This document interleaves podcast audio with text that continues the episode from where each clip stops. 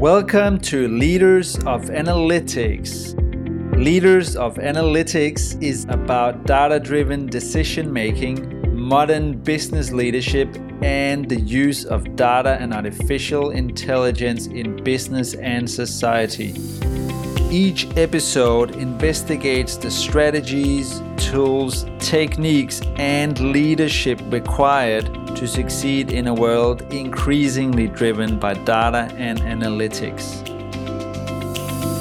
The show's guests share their stories and experiences in a way that helps you understand the big concepts and small details that make all the difference in today's world of business. I am your host, Jonas Christensen, and I hope you enjoy listening to this episode of Leaders of Analytics.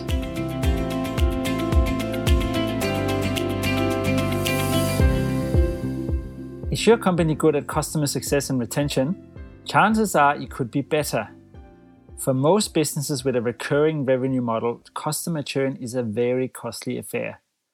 Whenever a customer leaves, you lose out on recurring revenue, forgo the opportunity of expansion and cross selling, and have to pay for another round of acquisition costs to cover the loss.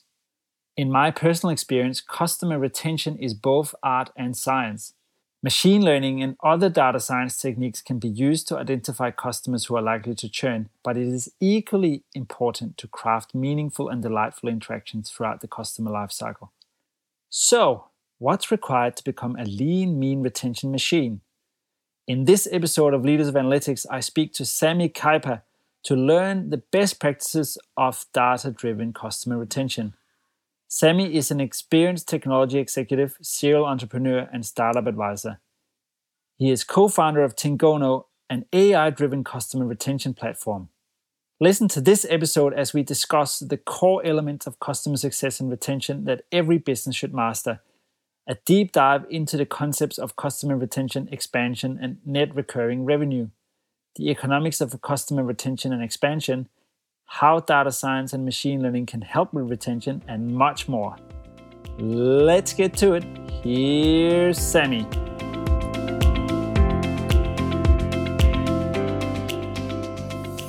Sami Kaipa, welcome to Leaders of Analytics. It is so good to have you on the show today. And we are going to cover some really, really interesting topics, such as your background, of course, what the company Tingono does, your startup and entrepreneurial history, as well as how to create data driven customer success. And I, for one, am really interested in hearing your knowledgeable insights on those topics. So, Sami, let's kick off and let's hear from you uh, a little bit about yourself, your background, and, and what you do. Yeah, great. Thanks so much, by the way, Jonas, for having me on. It's a pleasure to be here. So, my background so, by training, I'm actually a computer scientist, in fact, not a data scientist. And I've worked in enterprise software my whole career. At the same time, the through line in my career has always been data, right? So, early on, I worked in a space that at the time was called EAI, Enterprise Application Integration. Think of it as kind of the predecessor or the precursor for the modern data stack. So I built skills in data integration, transformation, cleansing, those kinds of areas. And then if you fast forward several years, I end up starting my first data analytics company in 2012. It was called Glimpzit. We get acquired in 2018 by Forrester Research.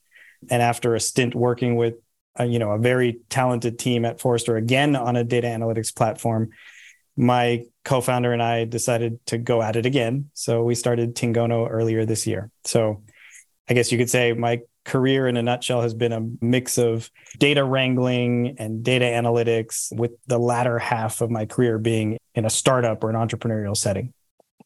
Yeah, so your your background is really interesting because you've sort of got this mix of being inside big corporates and then jumping out of them again and doing your own thing and creating startups that you've put up for sale and so on.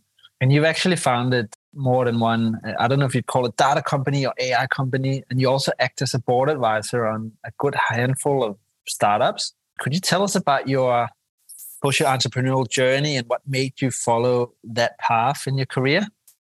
Yeah, so you're absolutely right. I've been in and out of small and big companies. I had an early experience. My first job right out of university at a small startup. It was called Crossworld Software. We eventually got acquired by IBM, but I always had fond memories of that experience, the people and the just the working environment, but most importantly, the impact I was able to make there. Right. So I knew I wanted to get back to that at some point.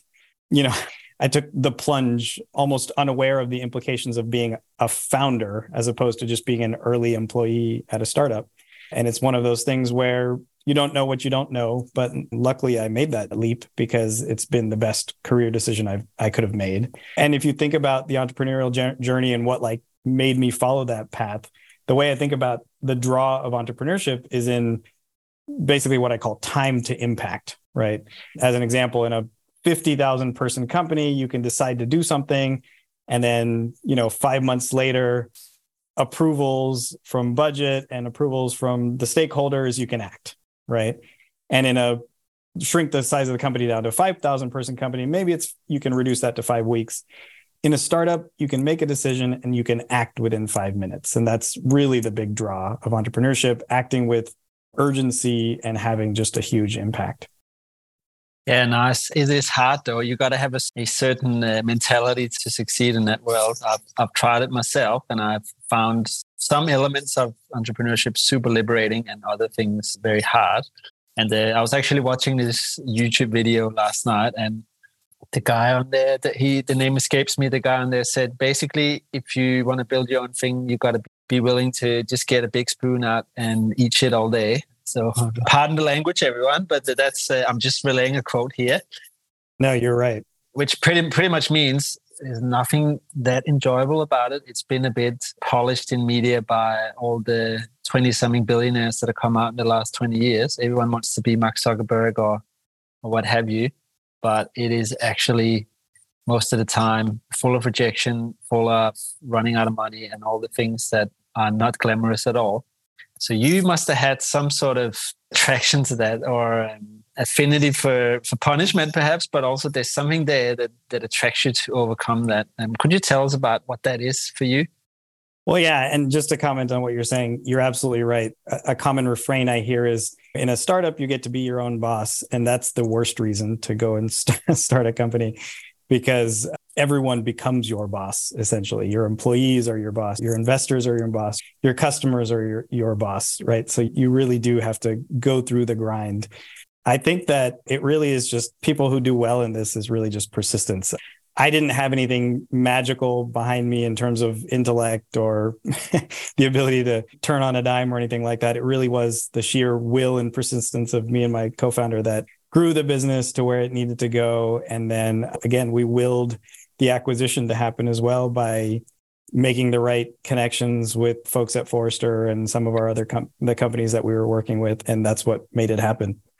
Yeah. So when you wanted to sell the company, uh, you, did you sort of you had to go and, and, and market the company and, and sell it just like you sold the product to customers similar way? And Is that kind of what you're suggesting here? Yeah, absolutely. In fact, it sort of hit us on the head to start with. We were actually going after our next round of funding and we had a couple of term sheets. But coming back to some of the things we were saying earlier, fundraising is glamorous in the media, but it's never a fun process and or the outcomes are really not that favorable generally for founders. So we had some term sheets for our next round, and we got approached by one of our advisors who was starting an M and A brokerage firm, and he was basically like, "Look, I know of three companies who have actually bandied about your name in their corp dev meetings, so you kind of owe it to yourself to see where this would go." And we were floored at that, but we decided, "Hey, that's that's a good path to take just to see what kind of outcome we can get for ourselves and for our early investors." And that's what we did ultimately. Yeah, so you have these lucky events that happen, but you got to put the grind in to get there, right? It's not like you build a company, you have your, your brilliant idea for, uh, I don't know, flying saucers or something, and that just, uh, you, you make the product and people just come and buy it. That's far from what happens. And now, Sami, you're at it again because you're now the co founder and CTO of Tingono. And could you, could you tell us about this company and what problems you solve for your customers? Absolutely. I'm excited to. And I know we'll talk about this more, but there's a financial metric called net revenue retention or NRR. Sometimes people call it net dollar retention, NDR. And it is essentially it's the measure of a business's ability to retain and expand their existing customer accounts. And I put that in stark contrast to gain new customers, right? It really is the focus on your existing customer accounts. And it's a major concern now of subscription or recurring revenue based companies, right? And so, in a nutshell, my new company, it's called Tingono, enables SaaS companies to boost NRR, to boost their net revenue retention. And the way we do that is, of course, with data, right? So, we analyze a company's set of customer data from their, their enterprise systems that could be from your CRM, Salesforce, your product analytics, system as well, your ticketing and support systems, and so on. And we build what we call use case driven machine learning models to predict opportunities and risks to NRR, right? And when I say use case driven, I mean we physically build models, machine learning models that help you identify all the ways that you can positively impact NRR. That is, you know, cross selling and, and upselling opportunities. And then we also build models to help companies effectively manage everything that negatively impacts NRR, that is downgrade and churn risks. So you have a, a platform or a tool, but it really is applied um, bespokely or uniquely to each company with its idiosyncrasies in the data and, and structures and process and so on. Is, is that fair to say? That's absolutely correct. Yes. So why did you start this company? Yeah, well, it was purely based on the pain we personally felt right? So the last two businesses, let's see, Glimpzit from 2012 on, and then at Forrester as well, we ran a business division there. And we directly felt, on one hand, the positive effects of focusing on existing customer growth, but also the pain of flying blind, really, right? Not having the data and insights we needed to determine which customers were likely to churn, which ones were likely to upsell, and so on right? Uh, who was going to expand their spend with us and who was going to actually leave us. At Forrester, we ended up actually building a data science practice to help us with some of these metrics. And in fact, help us with operationalizing it through dashboards and stuff like that. And then we realized, you know, in that process, we interviewed just a ton of other sort of peer companies that were working on SaaS businesses. And we realized that every other SaaS business we talked to had the same challenge, right? From the from the CRO all the way down had this challenge of, hey, I need more data to understand, and I need to not only diagnose what has happened in the in the past with my business, but predict where my customer accounts will go in the future. And so the light bulb went off, and that's when we decided to start Tingono. Yeah, it is very common, isn't it? That it comes out of your own need. And it's actually one of the best ways to start a company because you really understand on the ground what the problem is. So, Sami, you're talking here about SaaS companies. So, for listeners, that's software as a service, is AAS SaaS, uh, just in case you didn't know. But uh, I think a lot of these metrics and, and ways of suppose optimizing your business can also work in in more traditional subscription businesses such as banks, insurance companies, energy companies, telcos, and so on because it kind of is the same thing. I know Netflix they show you videos, but you're kind of subscribing month on month, but you're also subscribing to, to a, phone subscription, for instance, in a similar way, and that can be upsell and cross sell. So um, I think we can perhaps talk about more broadly what are the things that companies, whether they are this modern SaaS version or a more traditional business model that is nevertheless a subscription type business, what are the elements of customer success and retention that every business like that should master. And in that, could you explain the concepts that you talk about in terms of customer retention, expansion, and NRR? Yeah, absolutely.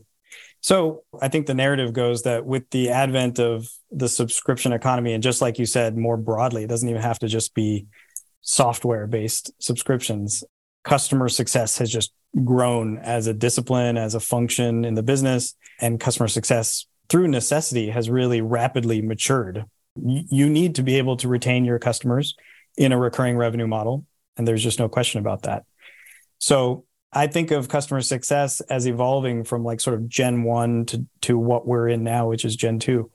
Gen 1 is really customer success was establishing kind of the center of excellence for what that function would be, right? What's the best practice for establishing a long term relationship with a customer, onboarding them for ensuring that they generate value from your product and keep them aware of that value. It's not just enough to make sure that they or you know to have them generate that value but to keep them aware of that value and talk to the right stakeholders to make sure that they're aware of that and that, that's in the form of the very common QBR meetings that that customer success folks have QBR of course standing for quarterly business review and that sort of encapsulates gen 1 then there's gen 2 which is really leveraging data to accomplish what I think of as kind of the, the two critical things for for this next round of customer success evolution.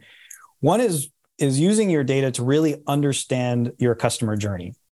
So when do your customers get turned on to your product? And it, it's really across your entire go to market discipline, right? When do your customers get turned on to your product? It's more like a marketing thing. How do they experience the sales cycle? What goes into the product purchase decision? What factors impact their attainment of value from your product and all the way through to you know the things that we're talking about finally renewal staying with you as a as a business as a company and actually spending more with you right so you as a company you have to viscerally understand that customer journey and then you also use data i mean this is what we do right at tingono is you use that data to effectively build some sort of churn and or expansion prediction models using your historical data so step one is kind of understanding your customer journey. That's the the diagnosing the past part. Step two is really having an effective model. And it need not be a machine learning model, but just some sort of model for predicting the future of where your customer accounts are going to go.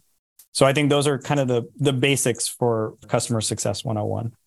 You asked specifically about NRR, and I, I do want to just put some definitions in the ground on that as well because it's just super powerful, right? Especially in a recurring revenue business. You start by basically ignoring your efforts to land new customers for a moment. And it seems kind of bizarre, but you know, grant me that at least to start, right? Just take the cohort of existing customers that have subscriptions with you. Expansion represents all the way you're able to increase their spend with you. So you can cross sell them to other products you can upsell them you know from one tier let's say like a basic plan to a pro or an enterprise plan that's expansion and then the opposite of that is usually referred to broadly as contraction. When a customer downgrades their level of service then that's contraction. So downgrading is is zero right? That we call that churn basically. So these two concepts make up nrr it's the recurring revenue you, you get from your existing customers at the beginning of the time period. You add the expansion revenue, you subtract your contraction revenue, you divide it by the same recurring revenue, and that's your your NRR. Yeah, and it is it is a very powerful concept, not in the least because for a lot of these subscription type businesses, the marginal cost of product delivery is not necessarily zero, but but very low, close to zero. Right. So there's very little cost in having someone continue to use your software, but there's a lot of onboarding costs in getting it on, getting customers set up and getting them to use it and all that. Right. So this is also part of the equation that how do you avoid that and how do you sell to the ones where you've already achieved that and gotten over that hump. Now, Sami, tell us about how, with some specifics, how can data science and machine learning help this course? How do you see that uh, progressing? And could you give us perhaps some examples of how you use it uh, in day to day to help increase revenue and reduce churn? Yeah. So believe it or not, that's actually the simplest part, right? So once you've once you've nailed down the business use case, which really does take some thinking, right? The data science is a part that just sort of follows, right? And we know that when you're actually setting up things like data science analysis and modeling, you really have to get down to the level of detail of defining your goals, defining your terms, and so on and so forth. So, you know, we actively work with customers on asking a question that seemingly is very obvious, but we ask them, like, define churn for us. And you think, oh, well, that's when a customer leaves you, but it can be defined in so many very specific ways. Does that mean at the end of a renewal they leave you? Can you have mid-cycle churn? Is you know a customer who spent 80% less than they did last year? Could that can be considered churn and so on and so forth? So really you have to get down to defining these business metrics first. But then the data science becomes the simple part. And the way to think about it is, you know, if past occurrences of churn and expansion are indicators of the future, then really this becomes a classic supervised learning problem ultimately, right? We have a significant set of tabular data ultimately, right? Account behaviors over time. Have they churned? Have they gone up in spend and so on? And then affiliated in time in a time series with that, we have other business signals that we're hoping can explain those those account behaviors, right? And in you know, I'll come back to classic SaaS and software as a service. Those are usually things like logins to your platform or time spent in a session on your platform or tasks completed in the app. But they need not be product related. They can also be sales related, like pipeline pipeline progression for a particular opportunity or deal. But they can also be on the, the other side of, of the go to market journey, support tickets logged and things of that nature, right? So any number of these factors can be involved. And you know, as we know in machine learning, we call these features. We call these features of the the model. And ultimately, we're trying to figure out whether they have an impact on churn or cross sell or upsell. And just to give you the last bit of detail, we run a time series analysis to be able to predict future opportunities and risks. So, like I, re- I said, it's really a classic data science problem that can be brought to this space. It is a classic data science problem. There's sort of two parts to it in my mind. Sami, you're reminding me of having worked on a similar problem some years ago where it was also a subscription type business where clients, we had a very particular moment where there would be high churn because customers would be on a fixed contract for some years and then they would after those years uh, move on to a month on month variable contract. And the pricing would also typically change at that point because it was sort of a, a reset point of sorts right? That had a fixed contract with a fixed price for a fixed length. And same issue we found that certain uh, login activity and account activity prior to that date indicated that some customers were more likely to shop around than others and so on. One challenge we had though was was not identifying who they might be, but actually coming up with a a compelling offer or reason to stay that was also viable or profitable for us as the the company selling uh, selling a product. So I assume here that part of your offering is identifying, but the other part is sort of how do you tailor the right solution to prevent the churn event, and that, that can be, uh, of course, pricing features in a product, but also just the thing that we talked about a lot there is how, how do we just not upset our customers throughout their journey? Right? How do we avoid having them log support tickets or what have you? Right? Um, is that part of your sort of sphere of approaches to the problem? I suppose. Yeah, absolutely. And I, I love this question, by the way, because it's really the right question to be asking. Let's say we've effectively built a churn prediction model and we can give you a risk probability score for each of your customer accounts. And let's say we've predicted that a particular, you know, one particular customer is most at risk, right? What do you do with that? Right. The relevant next question is is exactly what you were talking about, is the why, right? Why are we predicting a customer is likely to churn? What are the factors behind that, right? And hopefully those are leading indicators, right? Those are leading indicators that signal churn to the model. It's crucial that we answer this why question. So every churn prediction model has to have an element of, you know, I'm going to throw out an, an ML term, but of, of explainability, right? That's the way to really identify the leading indicators for churn and examine them for each customer, for each customer, but also for each customer cohort you care about, since they aren't all the same, right? So let's say once you explain the reasons behind churn, that's when you take the action. And hopefully you can tie those things together, right? Activity, the customer is doing this activity. How do we tie that to what is the next best action for us to prevent churn or to promote an opportunity for upsell or something like that. I'll start by saying in some cases, you might find that letting a particular customer churn is actually the best action you can take, right?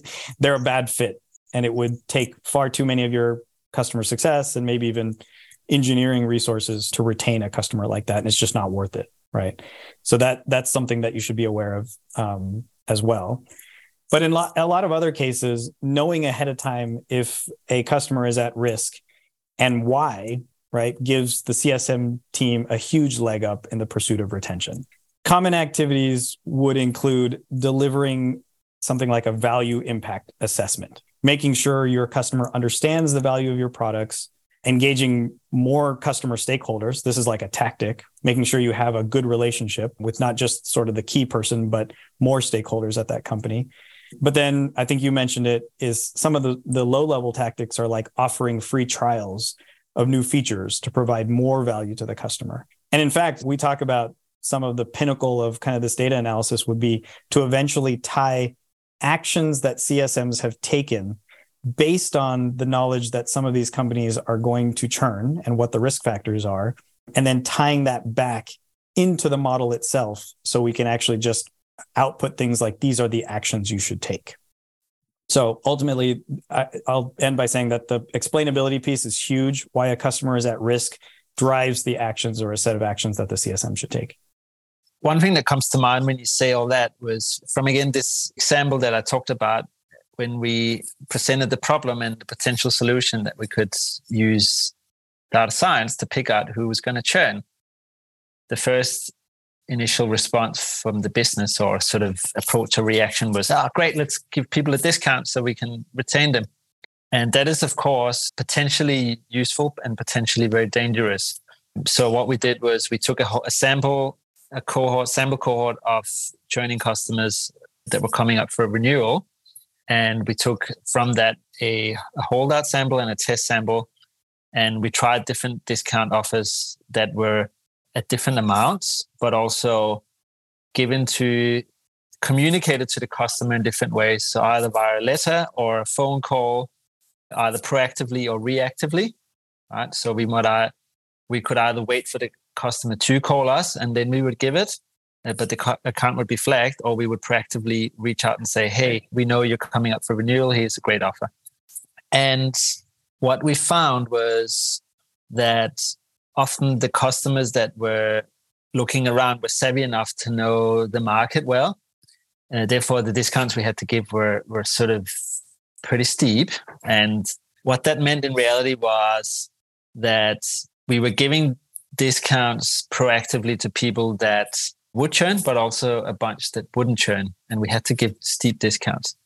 So once we compared the two cohorts after the event, we could see that we had retained a lot more, but we had also given steep discounts to people who wouldn't have churned anyway. And not at least not at that point in time. Again, this is a long this is a long thing. We don't know if they would have then churned a year later. But but point being, in that short window of maybe six months, we actually gave away more discounts than we would have lost in revenue from from the cohort churning. So uh, this is a typical scenario where discounting is fraught with risk. So it's it's one of those that actually um, you might want to avoid. I agree with you. If I could just comment, I'd say you're absolutely right. There's many ways of being proactive. You don't want to uh, land yourself into a landmine by any means. But what you wanted, I mean, that's why I mentioned this thing about like understanding your customer journey, like viscerally understanding it.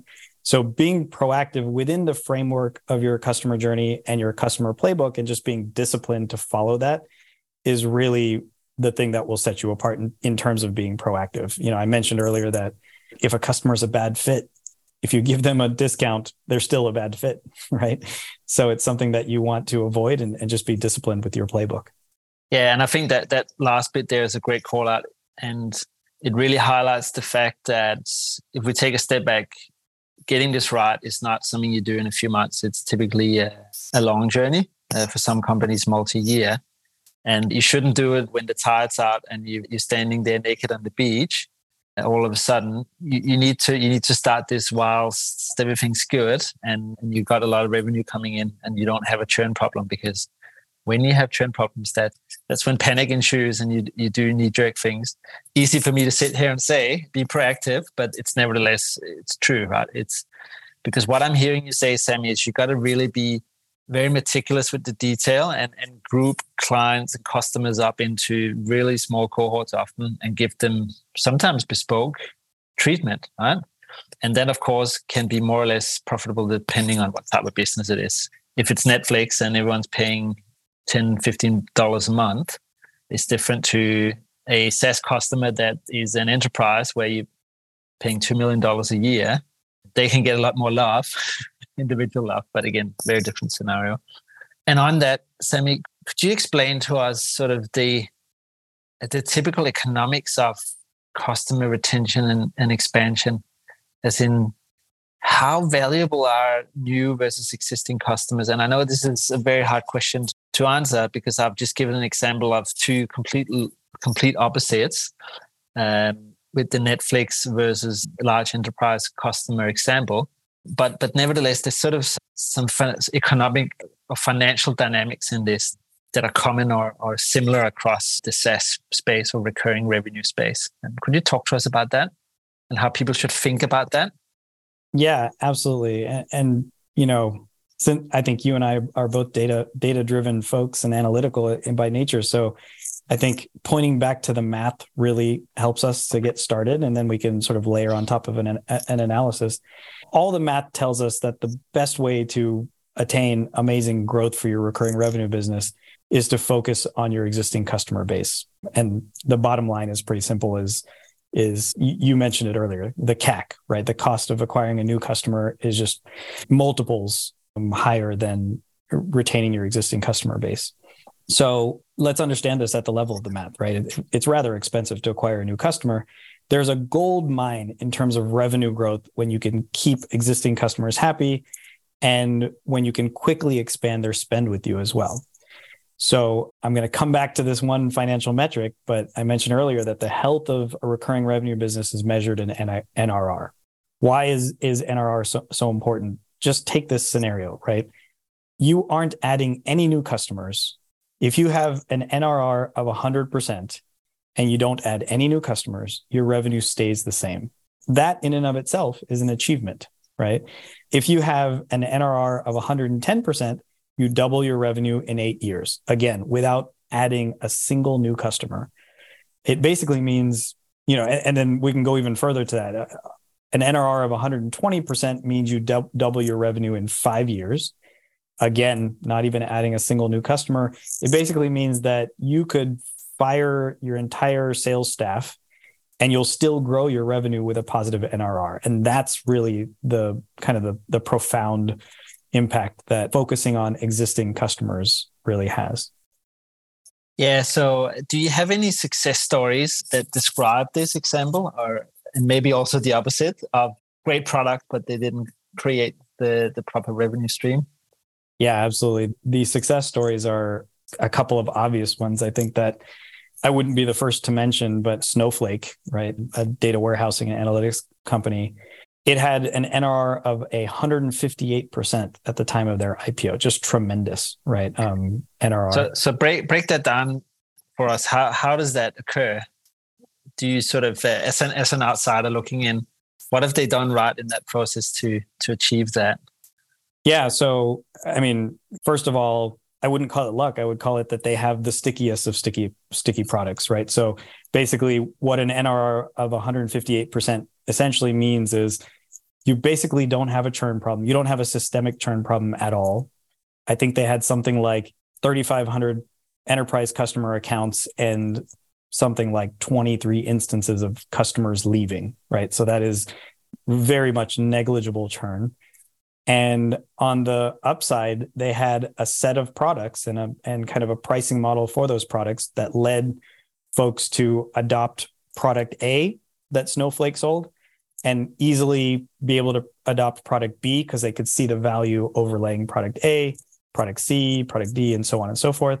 But also just move up in terms of spend with usage as well, right? Because they have a usage model for for pricing. So that's what leads to basically NRR of that astronomical number, right? And at, at the time of IPO, I think they were considered the biggest software, you know, IPO of all time. So that was that was one example. Another example I'll, just mention real quick because it's been in the news recently is the design firm called Figma, right? And they were acquired by Adobe recently, something like a $20 billion valuation. Their NRR was 150% at the time of that acquisition.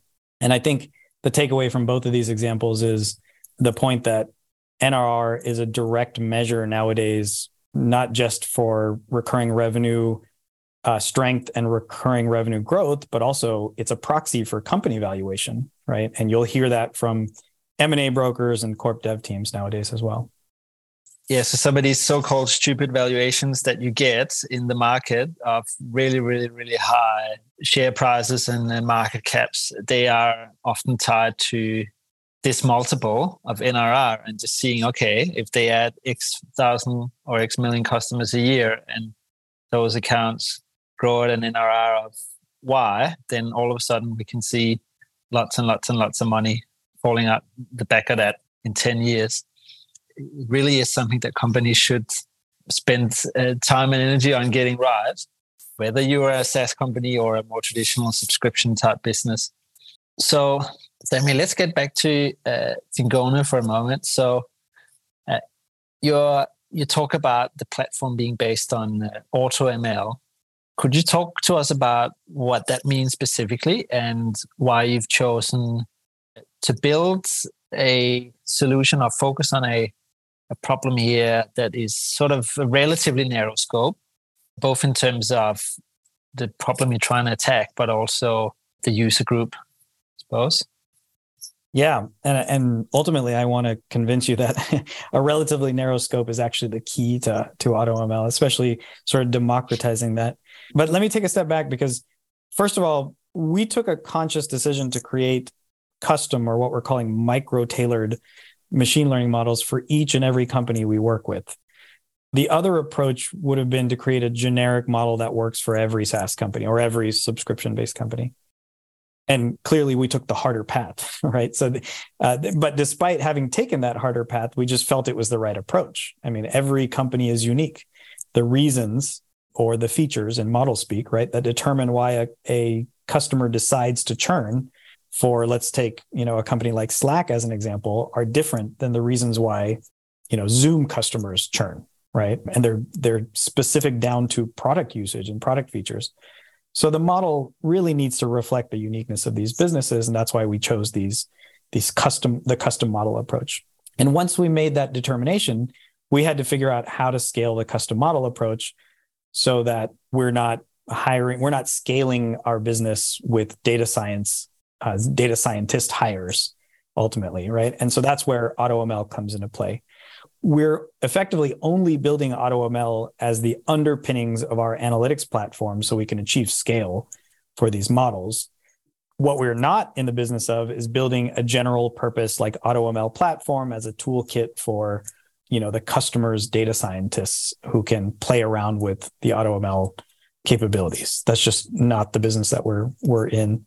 Our flavor of of AutoML should be essentially you know opaque to our customers because our end users are not data scientists, right? They are sales ops or sales account managers or CSMs. So, in fact, I'll come back to what I said earlier. So, in fact, a, a relatively narrow scope uh, in terms of the problem scope is and the use case is a good thing for us because we're bringing our models directly to the line of business. There's a lot of variables that can go into building these models, and if you just narrow the scope down to, hey, we need to predict the likelihood of churn and describe the factors. That is something that can very effectively be delivered through an AutoML platform. Hi there, dear listener. I just want to quickly let you know that I have recently published a book with six other authors called Demystifying AI for the Enterprise, a playbook for digital transformation. If you'd like to learn more about the book, then head over to www.leadersofanalytics.com slash AI. Now back to the show. Yeah, and as an outsider, having spent a lot of my career on churn problems in various organizations. So, an outsider to Tingono, of course, here, but from a data and analytics point of view, an insider to the problem, I think it makes a lot of sense because it is a somewhat generic problem in almost every industry, and it is uh, very time consuming, but it is also bespoke, as you say, to the organization itself. So, if I paraphrase what you say, the AutoML platform is for you to be able to to scale scale your model production, but that model production is always unique because it pertains to the features or this this situational context of that organization.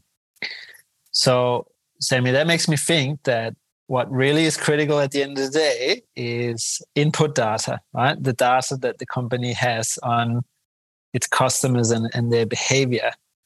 And how do you work with clients to ensure that this customer data is available and at the right quality to use for you and your solution? Yeah, that's a great question. You know, I'll say right off the bat that we're not solving the garbage in, garbage out problem. I think that's that's not going to be solved by by an application like this. But I think most of what you're talking about is going to be teased out in the sales process. The companies we work with need to have at least two years of account and product usage data. We need to see enough instances of expansion, enough instances of churn to be able to train a model to identify these occurrences. And I think we do employ some clever techniques. You know, it's an AutoML platform, so we need to wrap these into automatically doing these activities. But we identify things like low volume or sparse data scenarios, and we do what we can. Uh, you know, some of the techniques that we use are like tabular GANs, generative adversarial networks, and the like, right? But again, th- there's no magic bullet to these sorts of things. I guess what I'll say is while there is still a range of data maturity amongst you know some of these SaaS companies, on one extreme, you know, there's the company that hasn't even adopted best of breed go to market systems like Salesforce or you know HubSpot for CRM. They are becoming increasingly rare. I mean, I think I'll I'll put that out there as kind of an axiom these days. We're finding a ton of, you know, even on those kind of later stage small companies, but definitely on the medium and larger size companies that have fully embraced not only these enterprise systems, but the modern data stack, right? So they have a robust data warehouse, they have instituted ETL processes that push data and pull data from your enterprise systems to the warehouse and vice versa. And obviously, we can do a lot more with that type of company than than the former. Yeah, that makes sense. So there is a a minimum level of maturity required to sort of have the ticket to play. That makes total sense. Sami, this has been really, really interesting. I have a couple of questions left for you before we round off. Um, the first one, which I always ask of uh, any guest on the show, is to pay it forward. So, uh, who would you like to see as the next guest on Leaders of Analytics and why?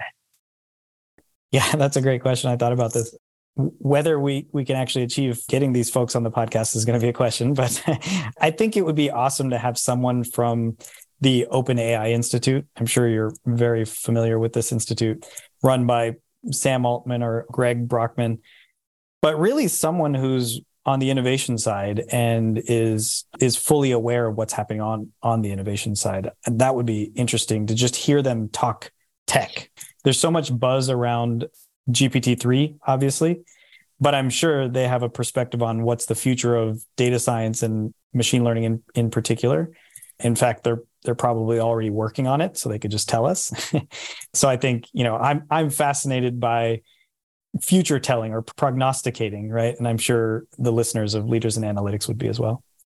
Well, let's see, Sami, what I can do. Sometimes I surprise myself with uh, what I'm able to convince people to do. So um, I will definitely be chasing up some of the people from OpenAI. I think that's a great suggestion. Uh, Sami, lastly, where can people find out more about you and get a hold of your content? Yeah, well, I independently blog on LinkedIn when I find the time. Mostly it's about startups and entrepreneurship. But nowadays I'm mostly 100% focused on blogging through Tingono. So you can go to you know, very simply, tingono.com, T I N G O N O.com slash blog. And you can check out my content. And also, just find me on LinkedIn and reach out. I'm I'm happy to talk to people directly. Yeah, and listeners, I really do recommend you go and check out Tingono's blog. There's a lot of content on there that describes in written format uh, how to go about thinking about net recurring revenue and customer success and the metrics of scaling your business uh, using your existing customer base. And the more you read about this, the more it'll sort of uh, define itself in your head. And if nothing else, you will get lots of funny memes and the other things on that website because uh, it, the, the content is it's a bit of fun to read as well. So uh, you, you, should go and do that. It's it's not boring uh, university type text. It's uh, it's quite engaging. So well done to you, Sami, and your colleagues for producing that content. Sami, Kaipa, thank you so much for being on Leaders Analytics. I really enjoyed this conversation. And I wish you all the best with Tingono's success and the success of your customers. And let's hope you bring down churn rates all over the world with this product. That is absolutely the goal. And it was really a pleasure talking to you as well, Jonas. So thank you very much for this opportunity.